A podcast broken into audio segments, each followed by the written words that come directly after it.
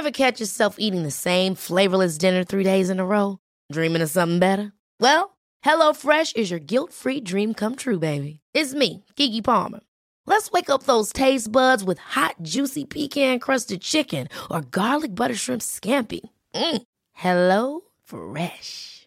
Stop dreaming of all the delicious possibilities and dig in at HelloFresh.com. Let's get this dinner party started.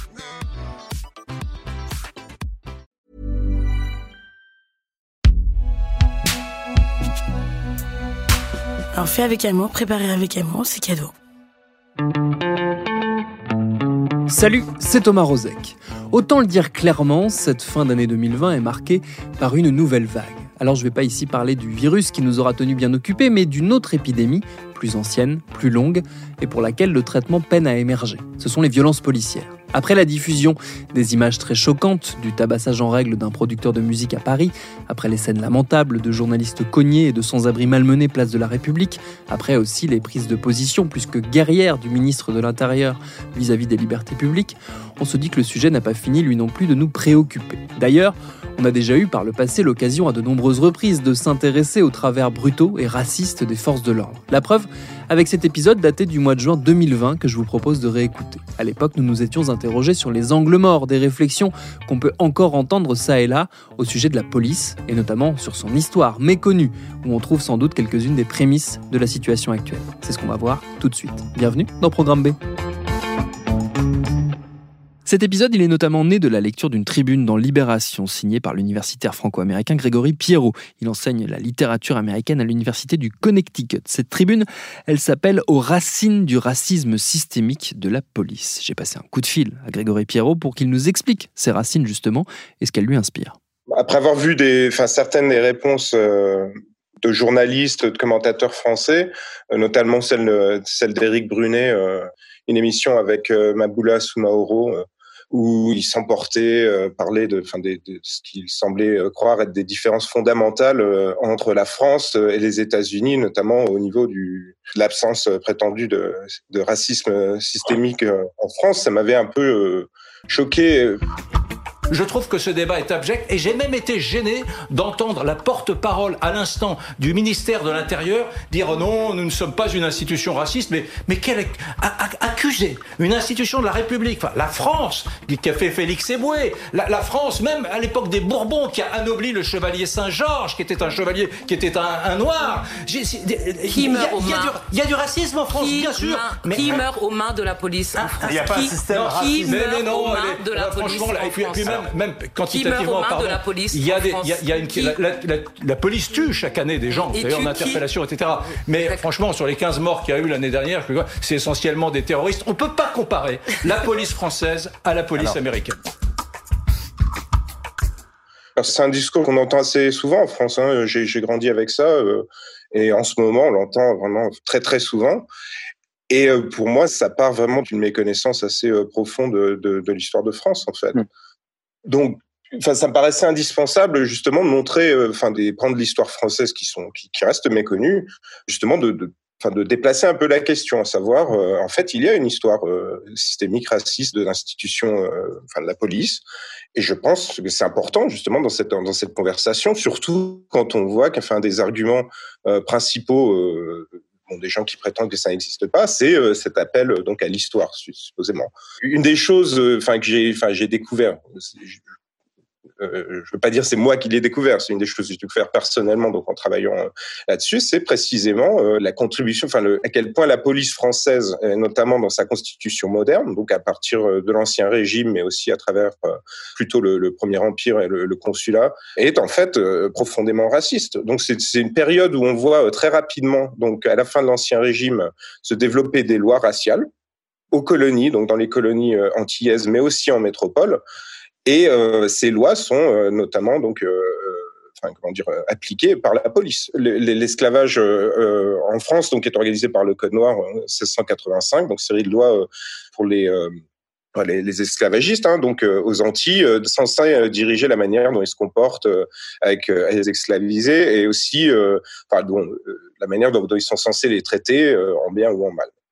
Mais ces lois donc euh, sont des lois d'exception d'une certaine manière. Elles ne sont pas censées s'appliquer en France parce qu'en France, euh, depuis euh, le, le 14e siècle, donc on a le, ce qu'on appelle le, sol libre, enfin le principe du sol libre, à savoir qu'il n'y a pas d'esclaves en France. Donc des lois particulières s'appliquent seulement aux colonies, donc code noir. Mais le problème qui se pose très rapidement, c'est que les, esclavagistes des colonies viennent très souvent en métropole avec des esclavisés. Et euh, ce problème, euh, bon, c'est un problème légal. Si euh, on arrive, si en métropole il n'y a pas d'esclaves, qu'est-ce qu'on fait quand un esclave arrive en métropole?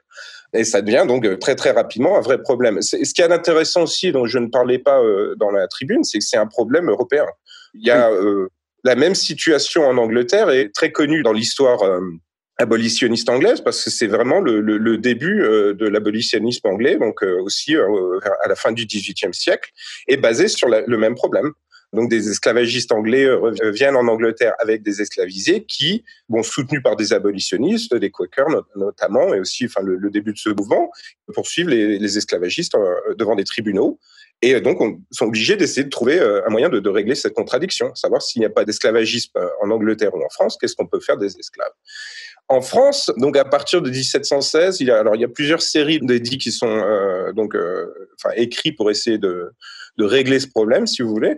On commence à trouver, essayer de trouver des mesures d'exception pour pour les, les esclavagistes. Donc, si vous déclarez euh, les esclavisés, vous pouvez, euh, alors moi, il y a, je ne me rappelle pas forcément exactement des, des périodes, mais vous pouvez garder euh, des personnes en esclavage en France si vous restez un certain temps ou si vous venez simplement pour qu'ils apprennent un métier, par exemple. Mmh. Donc, pour, pour, les former à, je sais pas, devenir coiffeur, par exemple. Donc, le temps de leur formation, ils peuvent rester en France tout en étant esclavisés, mais c'est une, une, mesure d'exception. Alors, en 1716, 1738, il me semble, euh, donc il y a des, certaines lois ainsi qui sont créées qui permettent donc euh, à ces esclavagistes de, de, venir avec des esclavisés et de les garder en esclavage. Le problème, euh, c'est que les esclavagistes ne font pas ce qu'ils sont censés faire, ils ne déclarent pas les, les esclavisés, ils, bon, les, lois sont là pour eux, mais ils n'ont plus ou moins rien à faire.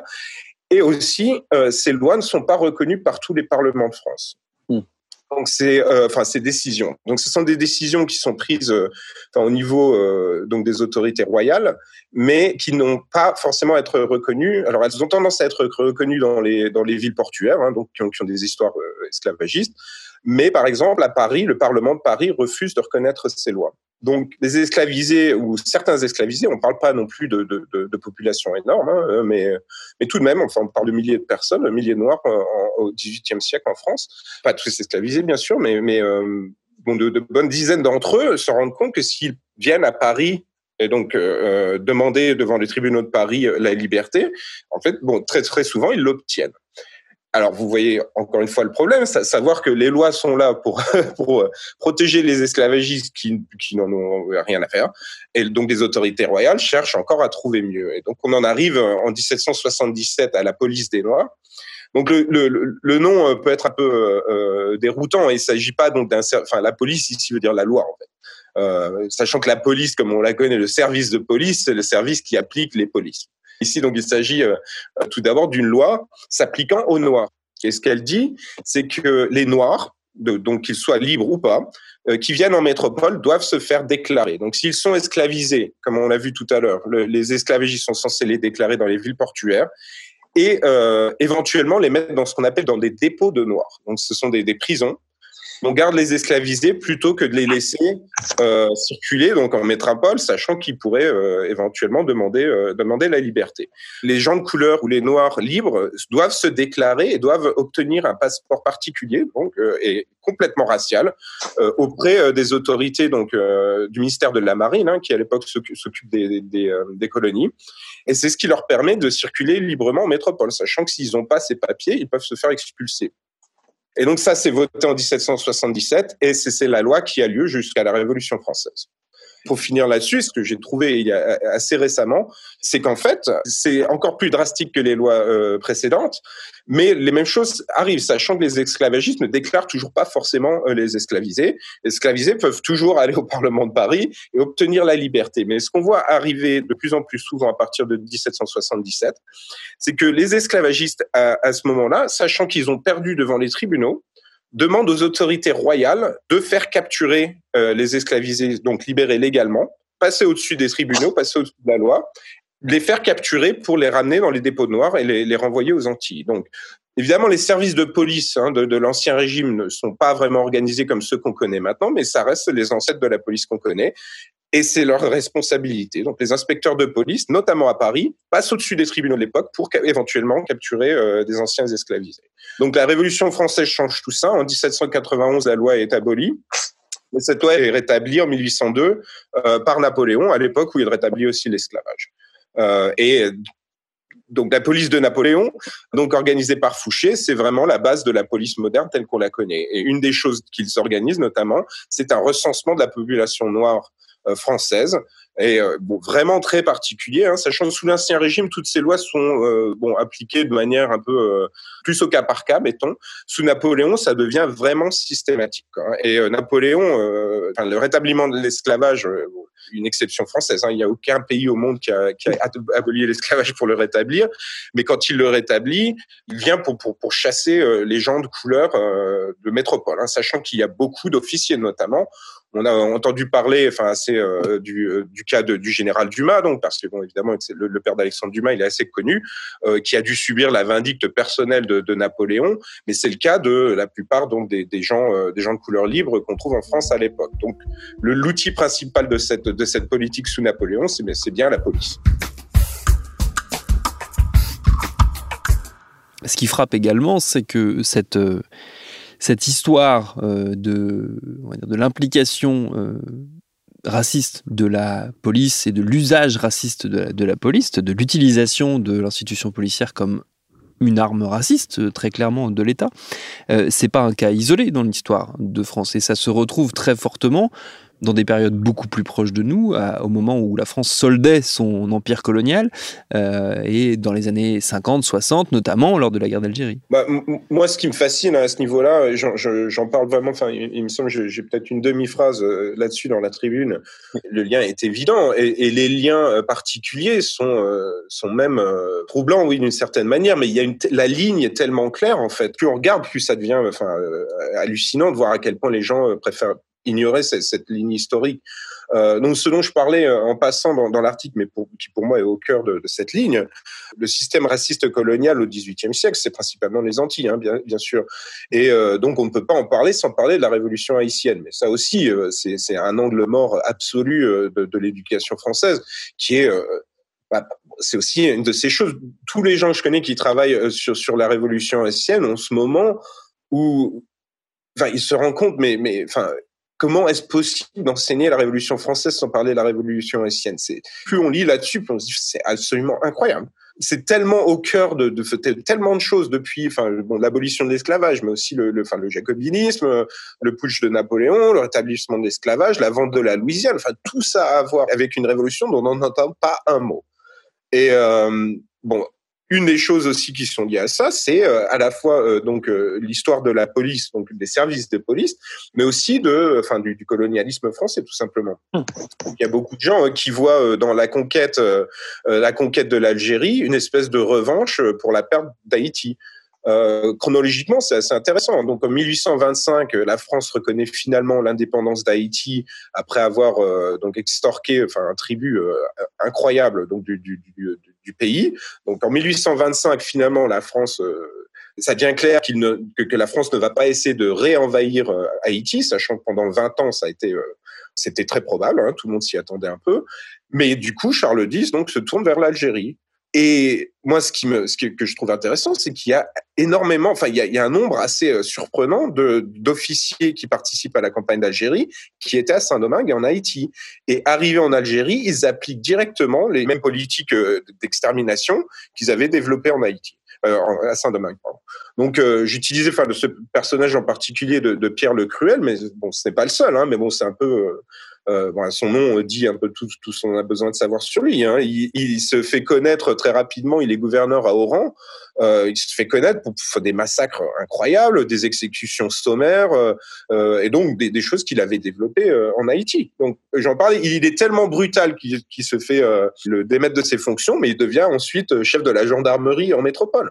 D'une manière générale, ce que ce que cette histoire que vous mettez en lumière, cette partie de l'histoire que vous mettez en lumière avec cette tribune, ça révèle, et c'est d'ailleurs là-dessus que, que vous, concluez euh, l'article dans Libération, c'est que on est en, permanence confronté à ces angles morts, euh, ou plutôt on évite en permanence de se confronter à, ces angles morts euh, de l'histoire. Et moi, ce qui m'interroge, c'est euh, pourquoi en fait, tout simplement? Pourquoi est-ce que est-ce qu'on est-ce qu'on continue à entretenir des mythes nationaux qui ne sont plus vraiment de l'histoire, ou alors une version extrêmement simplifiée, et tout en excluant tout ce qui permettrait de comprendre en grande partie la situation actuelle ou les situations actuelles? En toute sincérité, je ça me paraît, enfin, non seulement contre-productif, mais aussi, euh, enfin, d'une hypocrisie euh, assez infernale. Hein. Euh, on ne parle pas d'une histoire cachée, en fait. Hein, ces documents sont là, ils sont accessibles. Il faut savoir les trouver, hein, c'est évidemment, c'est un autre problème. Mais bon, voilà, c'est trouvable, ça existe, les gens le savent, c'est pas des inventions, c'est l'histoire de France. Je pense, enfin, pour y avoir beaucoup réfléchi, je il me semble, enfin, l'idée, ça doit être aussi cette espèce de, de d'exception euh, française, enfin, cette idée justement qu'il y a un projet français euh, qui est unique et, mieux que tous les autres. Pourquoi euh, chaque critique qu'on puisse y apporter devient un problème? En toute sincérité, je ne comprends pas. je pense qu'il y a une, en partie, enfin une idée justement que le, progrès doit toujours aller dans un certain sens et que tout, enfin toute histoire qui, qui prouve que, que le progrès va jamais en ligne droite devient problématique potentiellement je peux spéculer hein, en toute intérité, je comprends pas du tout. Euh, moi, j'ai le, enfin, le, pour moi, l'un n'empêche pas l'autre, en fait. Enfin, c'est, euh, le projet euh, universaliste français, c'est pas un anathème, c'est au contraire. En fait, c'est vraiment, enfin, il y a, y a, quelque chose dans l'esprit qui est admirable, en fait. Le problème, c'est c'est pas ce qu'on a fait. enfin, c'est c'est perfectible. Enfin, il y a beaucoup de problèmes qui demandent d'être réglés plutôt que d'être ignorés. Et vouloir les ignorer, pour moi, c'est travailler contre ce ce projet en fait. Je pense sincèrement, et c'est là donc que ces idées sur le racisme systémique euh, deviennent, euh, à mon avis, très importantes. Je pense qu'il y a des, comportements euh, dont on se rend pas forcément compte et qui font partie de la manière dont on apprend la France, dont on considère la France, dont on imagine que c'est censé se passer. Et euh, du coup, quand on est confronté à ces problèmes, bon, c'est pas pas facile en fait, j'imagine. On le voit souvent dans les réactions. Il y a, quelque chose d'assez aussi euh, euh systématique hein, quand, quand, quand on parle de ces, de ces questions. c'est que des individus vont dire oui, mais vous me traitez de raciste, alors qu'en fait, à aucun moment personne ne dit ça. Mais on voit bien que c'est pris personnellement comme une insulte. Alors que voilà, justement, le c'est pas pour rien qu'on parle de, de, problèmes systémiques. On parle d'autre chose. Quoi. Ce qui, ce qui moi me me frappe, mais je, me doute que vous n'aurez pas forcément la, réponse, parce que c'est une question euh, e-, extrêmement vaste et à laquelle il n'y a peut-être d'ailleurs pas de réponse. Mais c'est qu'il y, a, comme un paradoxe entre, euh, d'un côté, une histoire qu'on n'enseigne pas et qu'on ne transmet pas, euh, c'est-à-dire une mémoire qu'on n'entretient pas du tout, de, ces dérives-là et de ces échecs-là, de ce, projet de la France qui serait justement, qui ne, serait jamais parvenu à, à délivrer ce qu'il avait promis. Donc cette mémoire qu'on n'entretient pas, et de l'autre, une mémoire presque inconsciente qui se transmet au sein d'une institution qui continue à perpétrer des biais racistes qu'elle a développés euh, du fait de son histoire. Je pense qu'on peut pas voir l'un sans l'autre, en fait. Et je pense que c'est ce qu'on voit euh, notamment euh, en ce moment. L'oubli historique est ce qui permet la mémoire inconsciente et de la laisser au niveau de l'inconscient, d'une certaine manière. Justement, c'est parce qu'il y a oubli historique que quand on prétend parler de racisme systémique, les gens peuvent prétendre que ça n'existe pas parce que justement, enfin la conscience, voilà, son impression, euh, bon, c'est peut-être c'est dans la tête. Enfin, il y a, y a, un côté comme ça. Euh, est-ce qu'une est-ce qu'une institution peut avoir un inconscient euh, peut-être que le terme, voilà, c'est, on a l'impression que c'est, peut-être un peu trop psychologique, mais bon, enfin, je suis complètement d'accord. Hein, pour moi, ça, ça s'applique carrément. Mais c'est aussi, voilà, c'est aussi une culture, tout simplement. Et euh, comment se passe la culture? Ben, On voit beaucoup de témoignages en ce moment. C'est euh, c'est la pression des pères, euh, c'est euh, des choses qui, enfin, qui se font sans, sans être expliquées de vive voix. c'est voilà, c'est une culture de, de, corporation. Enfin, les, gens se comportent d'une certaine manière. on connaît ça. Il suffit de travailler dans une entreprise, enfin dans des groupes. Il y a, il y a des espèces de comportements comme ça qui se reproduisent sans sans qu'on ait besoin de les écrire. Et là, évidemment, quand on parle de fin d'institution de la République, ça devient un vrai problème pour ce type de comportement. Et je pense que justement, la, la manière dont ça se perpétue, c'est précisément parce que euh, ces deux, euh, comment dire, la, mémoire euh, et le, comportement institutionnel d'une part et l'histoire officielle hein, de l'autre sont restés complètement séparés. C'est assez fantastique d'ailleurs, de voir ça, parce qu'on disait tout à l'heure, les livres d'histoire sont là. Voilà, ces informations, je les les ai pas, euh, les ai pas inventées, euh, mais euh, c'est une histoire qui, oui, bon, évidemment, passe beaucoup moins bien que, mettons, c'est pas une histoire de, de la résistance, par exemple.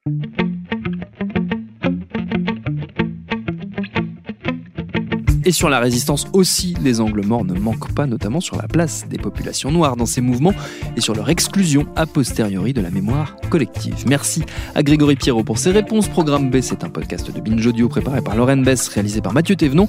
Abonnez-vous sur votre appli de podcast préféré pour ne manquer aucun de nos épisodes. Facebook, Twitter, Instagram pour nous parler. Continuez de bien vous laver les mains, de respecter les gestes barrières et de lire des livres d'histoire, c'est important. Et à demain pour un nouvel épisode.